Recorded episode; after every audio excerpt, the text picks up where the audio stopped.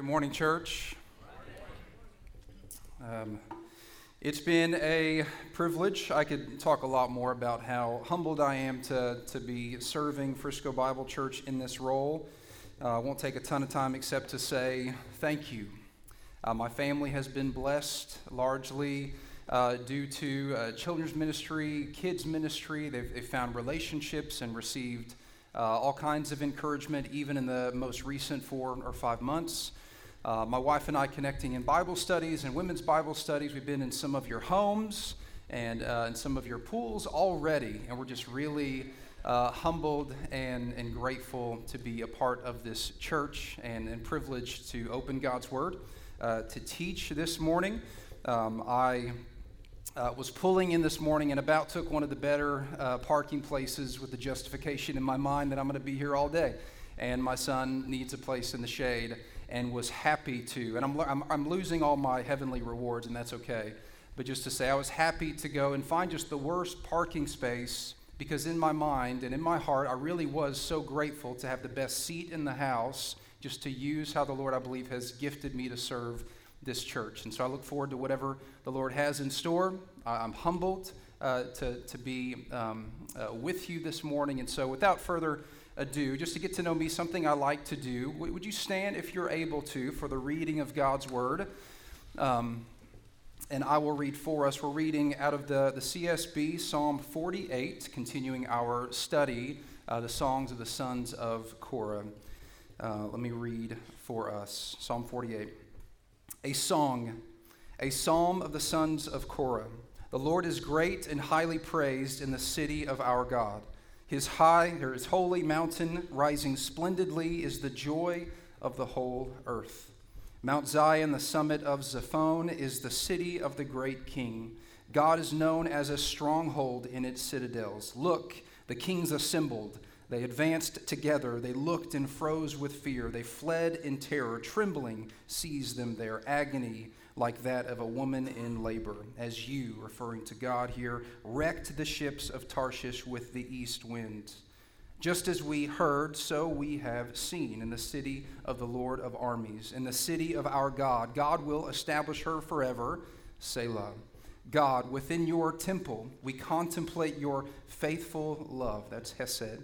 Like your name, God, so your praise reaches to the ends of the earth. Your right hand is filled with justice. Mount Zion is glad. Judah's villages rejoice because of your judgments. Go around Zion, encircle it, count its towers, note its ramparts, tour its citadel, so that you can tell a future generation this God, our God forever and ever, will always lead us. The word of the Lord. You may be seated.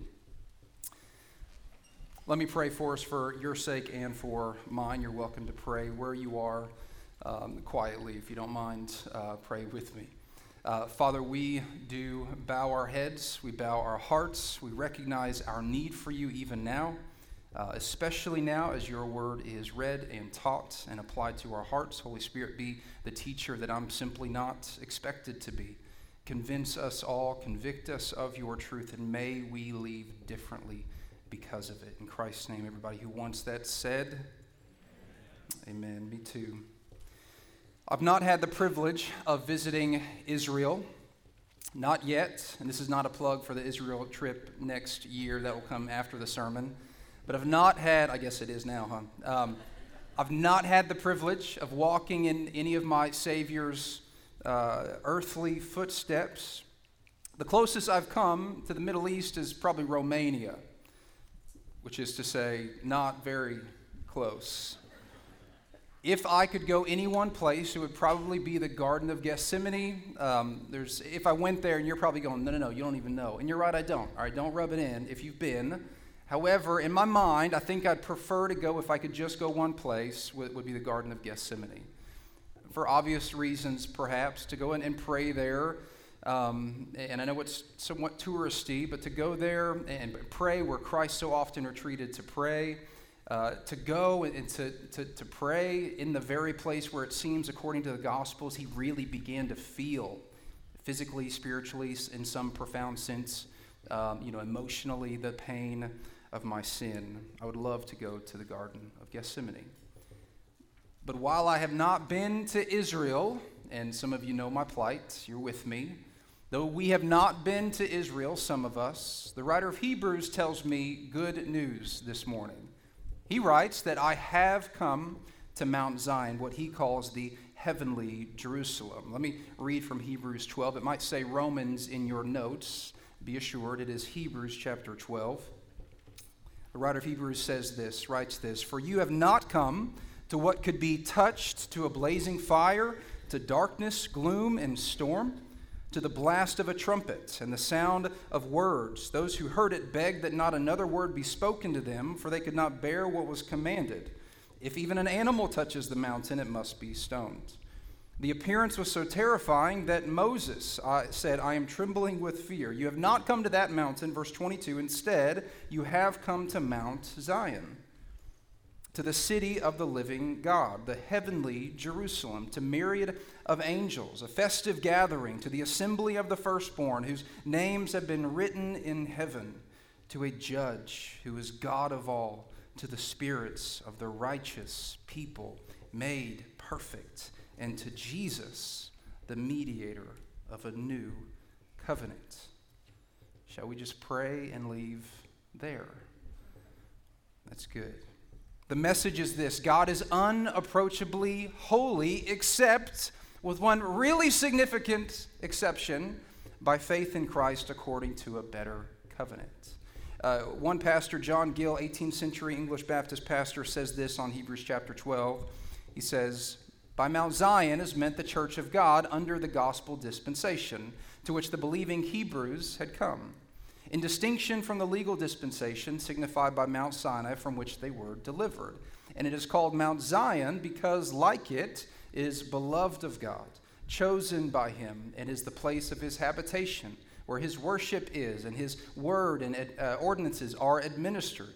Here he communes with his people and distributes his blessings in this, that is the church, as Mount Zion is. And listen, he's quoting our psalm here it's a perfection of beauty and the joy of the whole earth. And so here's our task today. It's not so much a task as an experience. We are going to follow the, the, the psalmist here as a tour guide. So the psalmist here in Psalm 48, as our tour guide, we are going to take a tour of God's holy mountain. And what I think we'll see here, that's the goal. I've not succeeded if we don't.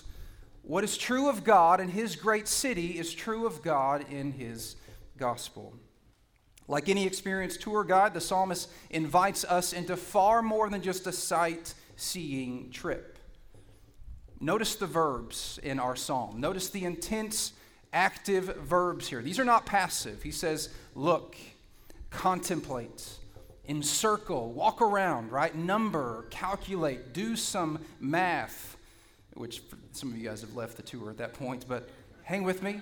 Like, look around, look closely. Note in verse 13, tour the city in verse 13b. And here's what's significant he's not talking to tourists He's not talking to foreigners. He's talking to people who, this is their city. Uh, they visit every so often. Some might even have the, the, the brilliant luxury of living near the, the temple or Jerusalem or uh, these ramparts and castles that they, they have the privilege of looking so closely at here. They are familiar with this. And yet he says, Look and contemplate and circle and number and tour like you were from out of town. What he's doing here, he's taking a page out of Peter, first or second Peter 1, 10 through 13. encourage you to read it. But in summary, Peter goes, basically, I know as you grow in sanctification, that you have even more hope that you're going to enter, quote, the eternal kingdom of Jesus Christ. And so he says, I know you're established in the truth in Second Peter chapter 1. But I'm doing my job as a pastor, he says, and I'm stirring you up by way of reminder. I'm telling you stuff you already know because it seems like maybe you've forgotten. Now, how, how often do we do communion around here? I think it's monthly, yes?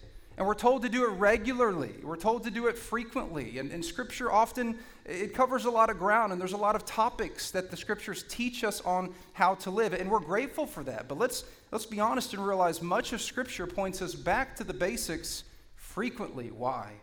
We are a forgetful people. Amen? And so we need this today. We need to take a tour similar to that of the psalmist to his readers. Wendy Bright is an art historian and founder of Windy City Tours in, you guessed it, Chicago. The spelling is correct. It's called a pun. Everybody with us? There's not a mistype. Okay, so Windy City Tours. Sarah took a trip on the 1950s nightlife tour and said this I've lived in Chicago my entire life, 36 years. And I learned so many new things and saw amazing, beautiful places I never knew existed. When you live somewhere, you don't always take advantage of all it has to offer, and you go about your daily activities missing all the what? Beauty around you. How sad is that? And in Chicago, there's some cities where you're going, I don't care to, to really know too much about my city. But what a beautiful, storied city Chicago is. And how sad it would be to say that about your own city. The magnificent architectures to her, this 36 year old woman, had become buildings, fixtures, stuff where people live and work. How sad. A beautiful city with lots of history. And so this morning, God forbid, we uh, miss out on the beauty and the strength, and as we'll see, the, the mercy and justice of our God. Perhaps be so close, live around the gospel uh, in such proximity, and yet take these beautiful things for granted. And so let's take a tour of Mount Zion and be taught this morning, some of us. Others of us may be stirred up by way of reminder. Our first stop is to consider the beauty of God in the gospel. The psalmist takes us in our mind's eye this morning to Mount Zion. Look at verses 1 and 2. We begin here to see the beauty of God in Mount Zion, and we'll make this beautiful transition to see the beauty of God in much the same way in the gospel. In verses 1 and 2, he points out God's greatness twice. He points out his high praiseworthiness, points out his holiness and his splendor. And the word splendor there can and is translated beautiful. And for uh, a, a male, for a man, it's often translated handsome. Okay, so these are attractive aspects and characteristics of God being pointed out here in verses 1 and 2. And I love in verse 2 the word Zaphon. Uh, in CSB, you just have a rough translation to the English transliteration of what it says in the Hebrew. It says Zaphon. You might be reading a different translation this morning, and it says, in the far north, right? God's holy mountain rises splendidly in the far north. It's like this ah, lights going up underneath it. It's this glorious revelation of God's holy city. That's the closest I'm going to come to a voice this morning, by the way. You should know. It's this aha moment seeing God's mountain rise up. The problem with the translation far north, it's interesting uh, because it is not geographically or topographically at all the case. Mount Sinai is neither the tallest mountain or the more, most northernmost mountain, so why Zaphon? Well, Zaphon is a word, it's an idiom, it's a traditional expression that communicates how something is high and lifted up. It's, it's elevated due to its great worth. It's put on display for all to see. You do this in your homes when you decorate. Most of you, some of you. Uh, don't email me about exceptions. I, I noticed this this morning in Wayne's office. In there preparing, charging my iPad, and praying. And I noticed his beautiful bookcases lining his office. There were uh, lots of books, and, and even if they cost a couple bucks, they're invaluable to him because he's obsessed. I mean, he likes books, and I can relate, actually. So, all these really valuable books because they matter to him, but reserved uh, for the top shelf of these beautiful bookcases is what? If you've been in there, it's photos of his family, right? It's probably really expensive tea and chocolate. It, it's really cool missions artifacts, along with some really weird origami stuff. But that's all right. That's just one. The, the rest are pretty consistent. It's really valuable family, uh, meaningful stuff. They have been zaphoned, so to speak, to turn it into a verb. They've been elevated and put on the top shelf. Why? Because they are of utmost value. They get priority placement because of their worth. Now, watch how Paul describes this, how, how, how, God puts on display his character and his wisdom in the gospel. Ephesians chapter 3, Paul writes this This grace was given to me, the least of all the saints, to proclaim to the Gentiles, to the world, right, the incalculable riches of Christ, and to shed light for all about the administration of the mystery hidden for ages in God who created all things. This is so that, here's the reason, God's multifaceted. Now stop. If I was Wayne, I would say, This is so cool, okay? His multifaceted. I love the word here. It's colorful, it's variegated. It's, it's the same word James used to talk about various troubles and tribulations, right? Except this, it's good. In this place, it, it's multicolored. It's the color wheel. It's lots of bright light showing his multifaceted wisdom. Let's keep reading that that multifaceted wisdom may be made known through the church to the rulers and authorities in the heavens. This is in accordance to the eternal purpose accomplished in Christ Jesus our Lord. One more. 1 Peter 2. But you are a chosen race, a royal priesthood, a holy nation, a people for his possession. How good this is. He says, so that you may proclaim the praises of the one who called you out of darkness into his marvelous light. Right there, you have the, the beauty, the contrast between darkness and mar, not just light, spectrum in light form, marvelous light. And that word for proclaiming his praise, that's the idea of his inherent value. It's moral excellence and virtue. God is inherently at his core and could be no other than good.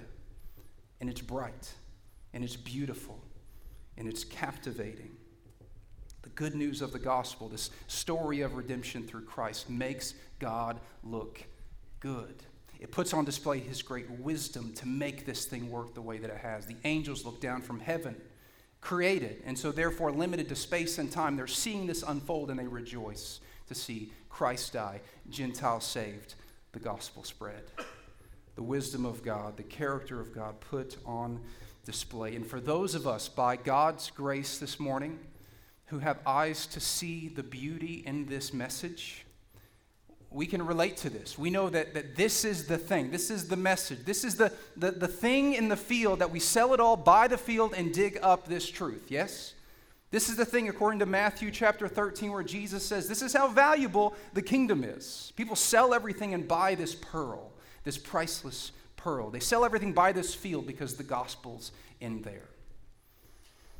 And I can't help but think about things being lifted up, put on beautiful display, without thinking of Jesus' words in John chapter 12. He says, If I am lifted up from the earth, I will draw all people to myself. He said this, John writes, because we might be thinking resurrection, but he says he said this to indicate what kind of death he was about to die.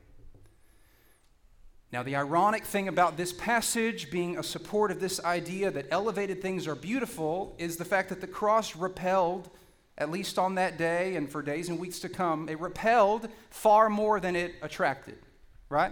Have you read the story? If you haven't read the story, it repelled far more than it would attract, at least in the hours and days and weeks, even his most loyal followers. It would repel them because he is our, our king. He is this Savior. He's this Christ, not just a Christ, the Christ. And here he is dead. Without understanding, the cross didn't look as beautiful to them, and it repelled more than it attracted. But some would, across time, and this is what Jesus meant, in time, people would see the work of the cross and find it beautiful.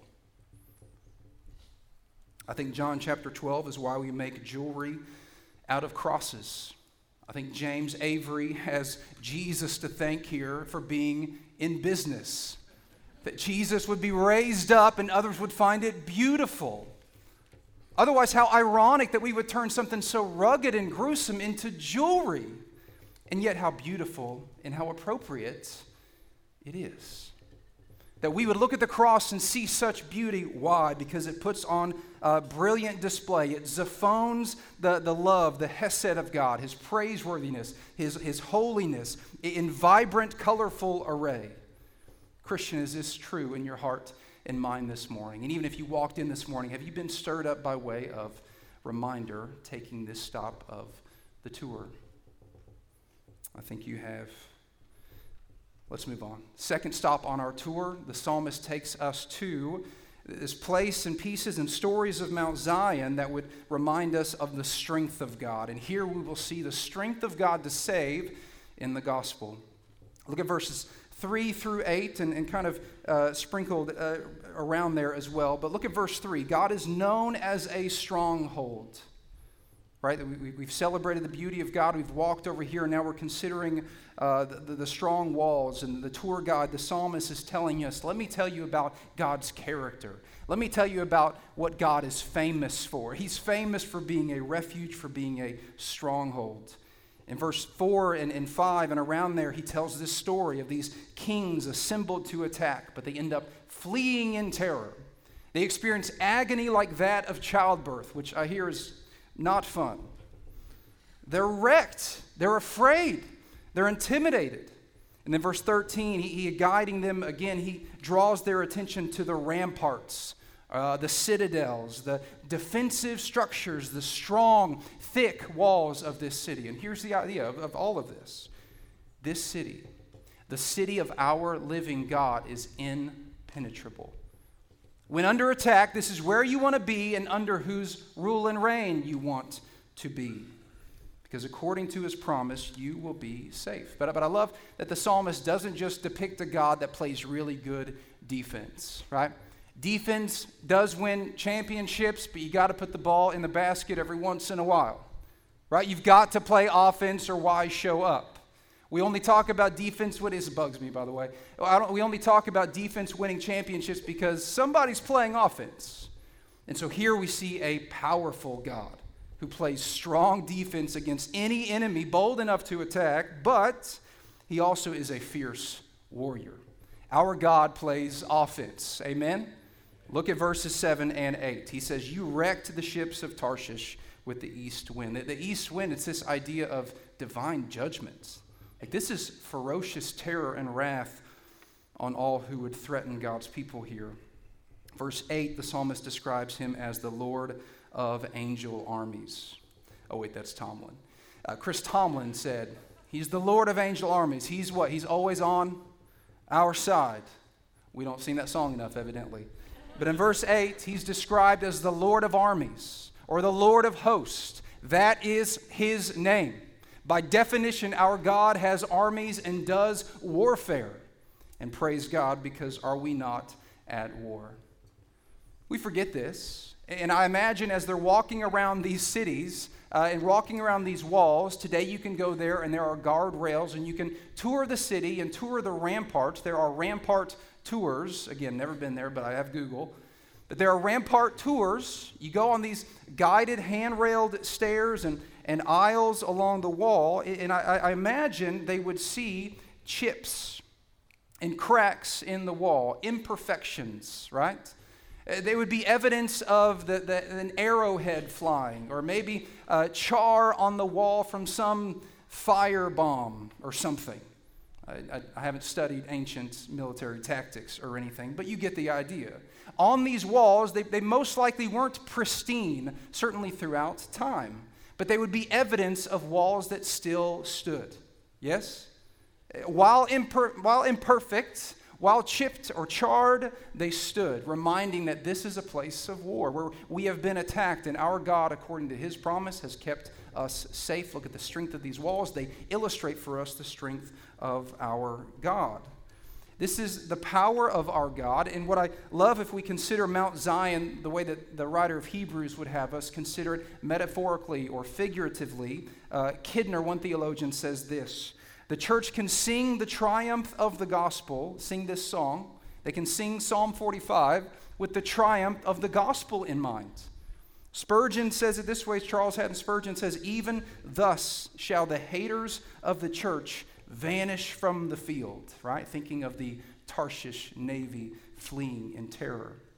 And I think this is true. With an eye on the finished work of Christ, we absolutely can see this. Look at how Paul says it in Colossians chapter 2.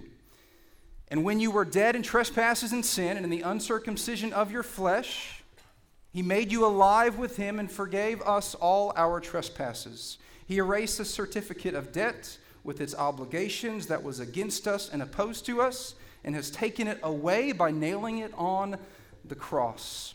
And read verse 15 with me. He disarmed the rulers and authorities and disgraced them publicly. He triumphed over them in him. I love thinking about verse 15, again, with that, that, that Nineveh uh, army or navy in flight. He has disgraced them publicly, triumphed over them. Our God is strong to save, He's also able to keep. Amen? This is good news. Praise God for a God who can save and forgive, but man, do we need keeping. Paul writes this in Romans chapter 8 I am sure that neither death, nor life, nor angels, nor rulers, nor things present, or things to come, nor powers, nor heights, nor depths, nor anything else in all creation will be able to separate us from the love of God in Christ Jesus. The truth is, Christian, only in Christ is our soul safe. And only in Christ is our future secure, with none other than, as the psalmist says, the Lord of armies. He's promised to do that today, to protect, to keep. I think about Peter.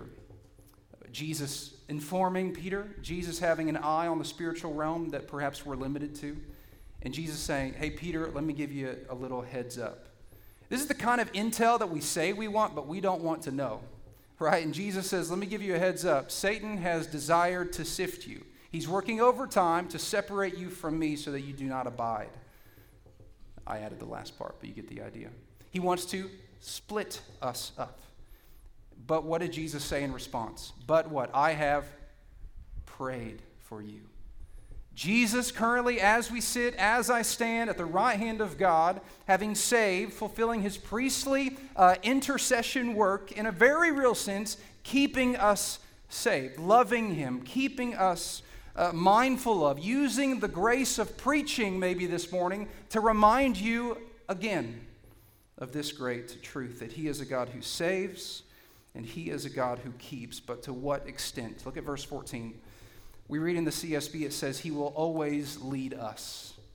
But when read literally there, and some translations capture this, it says, He will guide us into death.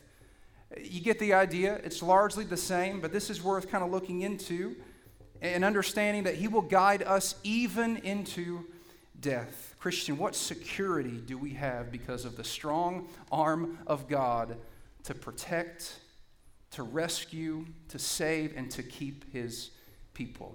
Amen. Final stop on our tour. They get back in the bus, drive a little bit further. It seems like they're driving around Israel, and there, I know they don't have buses, go with me. They're driving around uh, Zion here, and he's pointing out this third thing, and that is the righteousness of God here. Look at the righteousness of God in Zion, verses 10 and 11. But even the word righteousness kind of pings me a little bit, sends up a little bit of a flag. We're, we're about to celebrate this, but it typically doesn't get a lot of good press, the idea of righteousness.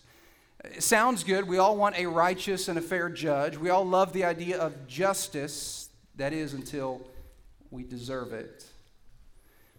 But this isn't that. This isn't a self centered uh, uh, celebration of God's righteousness. This is a God centered one. It may not get a good rap, it may be very intimidating, but here the idea of righteousness is praised. Look at verse 10 God's uh, global praise or God gets global praise because in his right hand is righteous justice. In verse 11, God's people rejoice. It says they're glad because of his righteous judgments. Essentially, what the psalmist is saying here is our sovereign king, our great God, is good and does good. Again, Christian, maybe a reality that you're so familiar with that you haven't paused, taken a step back, and toured and meditated, considered deeply to know the ramifications of this. If he is a good judge, and if he is divine, then he is in fact a perfect judge. The writer of Hebrews says that, again, when we have come to Christ, we have come to a judge who is God of all. And if he's God of all, and if he's judge, he's got to be a perfect divine judge, which begs the question do we then all get what we deserved? And the church of Jesus Christ said, Exactly. It's a trick question. you don't really know what to say. Do we get what we deserve? He's a perfect, divine, flawless judge, yes? And so that would beg the question that we have a hard time answering. But look at these two verses together. Psalm 103, maybe even ahead of their time a little bit, the psalmist writes, He has not dealt with us as our sins. What's that word? Deserve. That's the key word. Keep your eye on the word, this idea of deserve. 1 John 1 9. If we confess our sins, He is faithful and righteous faithful and just to forgive us our sins and to cleanse us from all unrighteousness. In 1 John 1, we don't see the word deserve, but we see the idea. Those who confess of their sins, God is just, God is fair. God, see, feel how scandalous this is? God is righteous to forgive. But I thought he was a God that judges and punishes all sin because, again, we, we fire and we imprison any judge that doesn't punish sin or transgressions of the law. So, how can he, under what circumstance, can God remain faithful and righteous and still forgive sin? At the end of the day, it's only because, and, and catch this, this is uh, the gospel in summary, the penalty due one person who has broken God's good and perfect law is paid by another. Grace is not a cosmic rug under which all of our sins are swept. Sometimes we have that picture of God. And isn't that nice? Isn't that just so nice?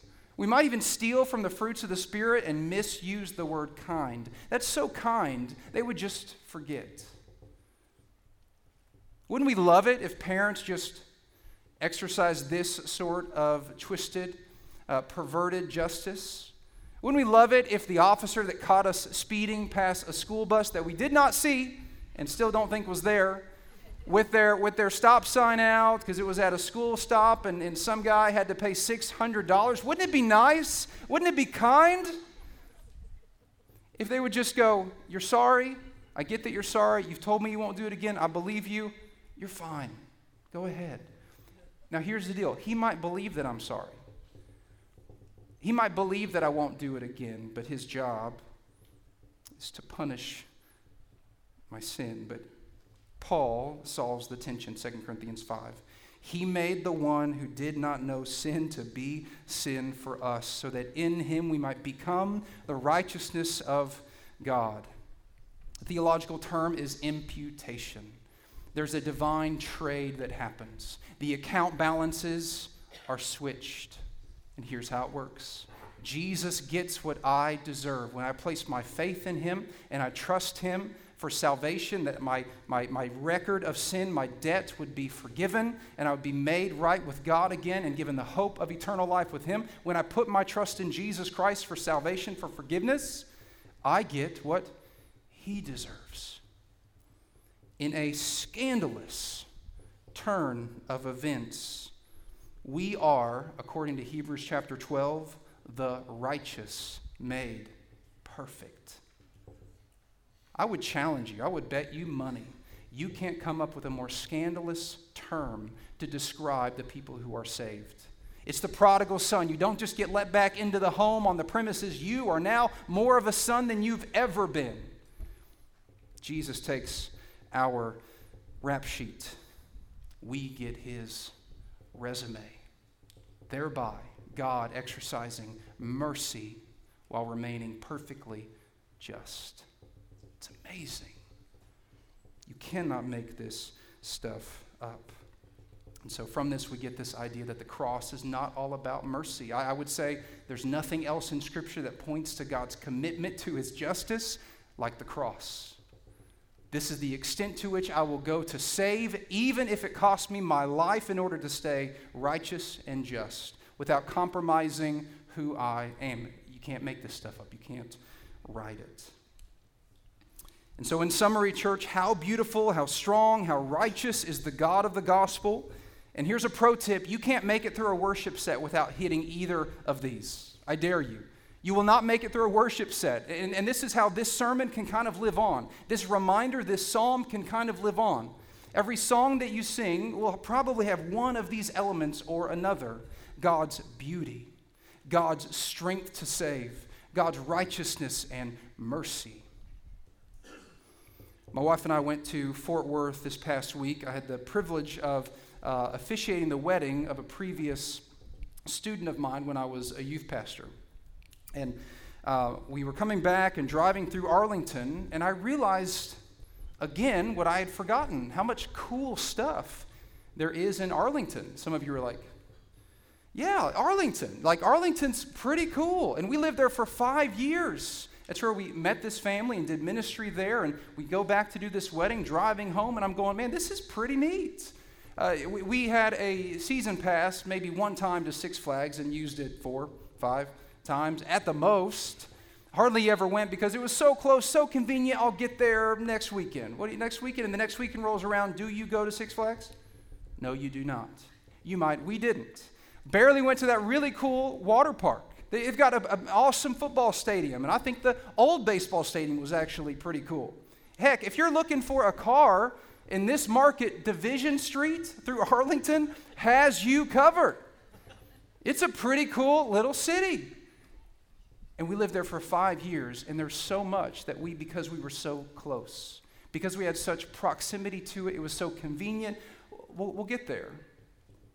And I think about the words of Sarah, who went on the tour guide, or went on the, the tour. She was like, I lived here for 36 years, barely saw, barely even knew some of this existed. May that not be the case, church, with the gospel. We're blessed by an abundance, an embarrassment, really, of riches Many of you come here week in, week out. Maybe you've been walking with Jesus for such a long time. This psalm is for your reminder. So the songs of wonder, they do this on purpose. They cause us to survey and inspect the gospel for two reasons. Look at verse 8. One is to experience for ourselves, maybe anew, maybe be reminded of all that we have heard. But there's another reason, and this is how I want us to end in verse 13, it gives us another reason to wonder, to survey, to inspect, to take a tour of the gospel, and that is, verse 13, so that we can tell a future generation. Twice in this psalm, the psalmist makes the case that this message is a global message.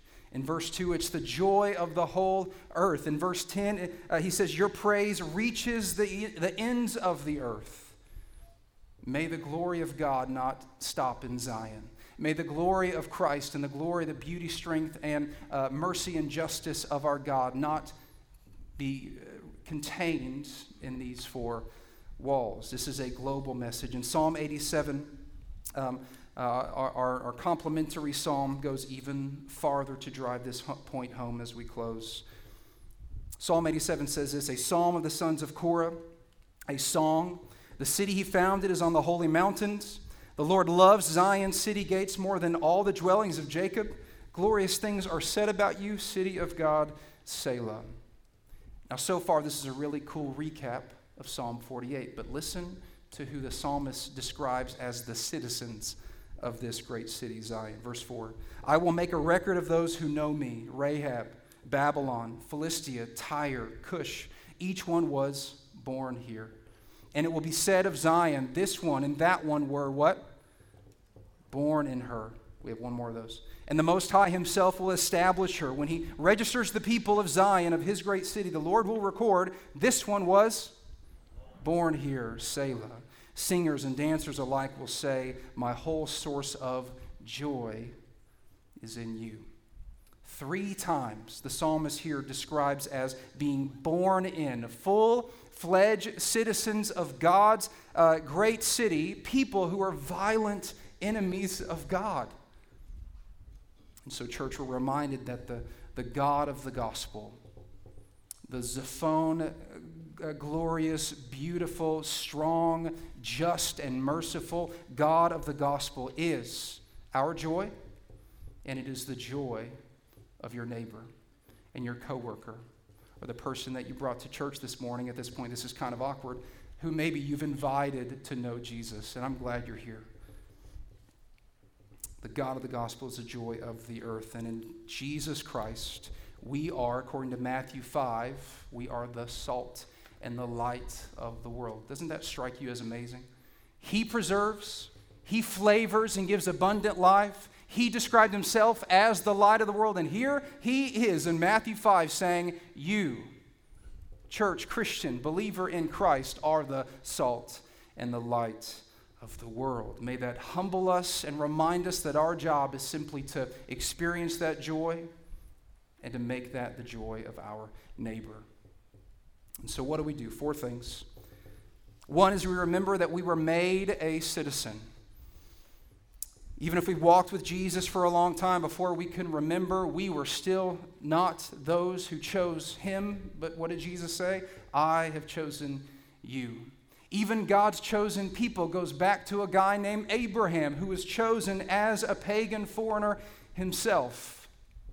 There's no one that deserves this access to our God. Let's start there and be humbled that we have access to his holy hill to worship him, to know him. Second thing is take a tour of the gospel the way that we did this morning often. Use those active verbs and make sure that you're not a passive participant or bystander to this glorious gospel, enjoy it, milk it, meditate on it, consider it. And then, third, get off your seat in the bus, go to the front, grab the microphone, take others on this tour. Be a tour guide for someone else. Let me read this poem, God's Cause by Valley of Vision says this. Old language, it's beautiful nonetheless. Sovereign God, thy cause, not my own, engage my heart. And I appeal to thee with the greatest freedom to set up thy kingdom in every place where Satan reigns. Glorify thyself, and I shall rejoice. For to bring uh, honor to thy name is my sole desire. I adore thee, and thou art God, and I long that others should know it, to feel it, and rejoice in it. Oh, that all men might love and praise thee, that thou mightest have all glory in the intelligent world because they need it and He deserves it. Amen? And the last thing that we do here, shameless plug, plant new churches. It's implied here, but specifically, pray with me to that end that this would be true about us here personally and corporately as a church. Father, we, we do. We, we ask that this would be true of us that we would see the beauty and the strength and the mercy and justice in the gospel, that it would be our joy, that we would ourselves experience what we have heard again and again and rejoice. And that that joy, I pray that you would give us a discontentedness to the point where that joy isn't quite complete until we've shared it with others who still lack it. And be with us as we seek to simply reach a growing city the prosperous Celina area here in North Dallas in our own backyard for the gospel so that it would be their joy as well. In Christ's name, amen.